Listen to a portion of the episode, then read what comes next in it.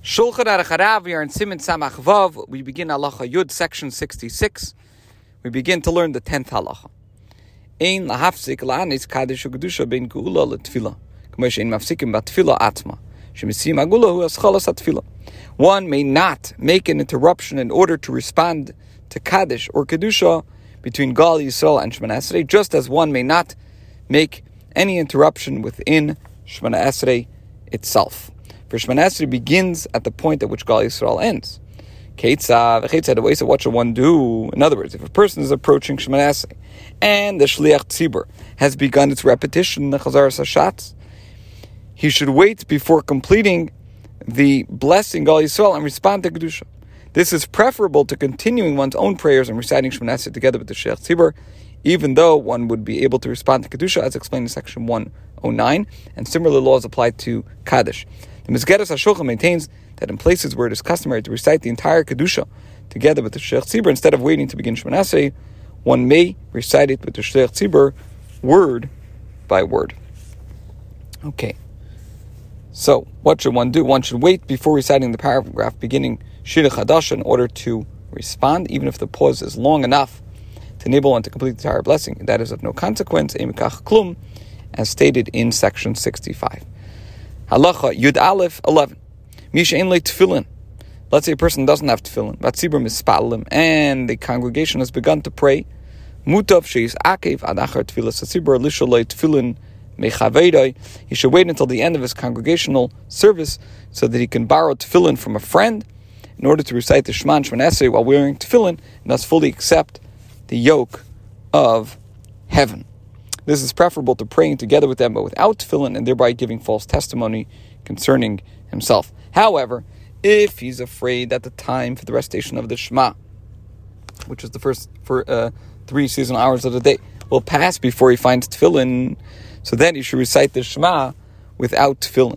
And if he fears that the time for the recitation of Shemana Esrei, which is the first four seasonal hours, will pass, will also pass, he should also daven Shemana Esrei. When tefillin later become available, he should wear them during mincha, during the afternoon service, or put them on in the course of the day, and recite a chapter of Tehillim while wearing them. Now, we should point out that minhag Chabad, the Lubavitch practice, is to recite the Shema whenever one puts on tefillin.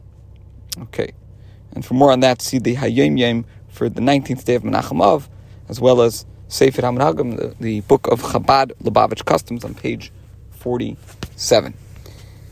ואם באו ליד בין קרי ישמע לתפילה, יש אמנו שאין מפסיקים לברך עליהן, אלא בין הפרקים אבל באמצע הפרק, לפיכך מביאמר ואילך הניחם בלי ברכה, ואחת תפילה ימשמש בהם ויברך. The halachic authorities differ as to what should be done if tefillin become available between the recitation of the Shema and Shemana Esrei. Some maintain that one should not interrupt the recitation of the Shema or its blessings to say a bracha over them, except between the passages, but not in the middle of a passage. From by Yemer and onward, where there's no further intervals being aprakim between passages. Um, so from Yemer and onward, therefore, one should put them on without a bracha, and after Shemanasi, one should touch them and recite the blessing. The other opinion says that one may recite the blessing over tefillin even in the middle of a passage, but not between the blessing Gal Yisrael and Shemana Esrei. For an interruption then is comparable to one made in the middle of Shemana Esrei itself, even with regard to making a response to Kaddish or which is a mitzvah of transient nature. It's a mitzvah iveres. In other words, you might not be able to fulfill it later. How much more so does this apply to the blessing for tefillin, which can be said later? In practice, this view should be followed. Now, all of the above applies to tefillin, which are obligatory during prayer in order that one should fully accept the sovereignty of heaven. By contrast, tzitzis are not an obligation to come on one's person unless one is wearing a talus to which he is obligated to attach tzitzis. And this is not the case at present for the individual in question is not wearing his talus.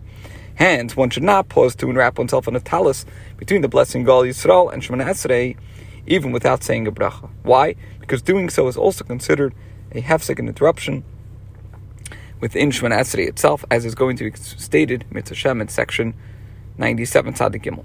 Same ruling applies to Gal Yisrael and Shemana Esrei because wearing a talus is not indispensable for Shemana Esrei.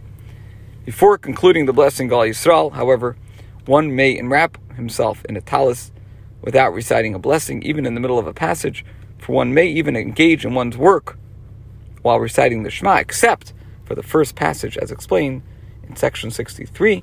This concludes Halacha Yud Aleph and today's share.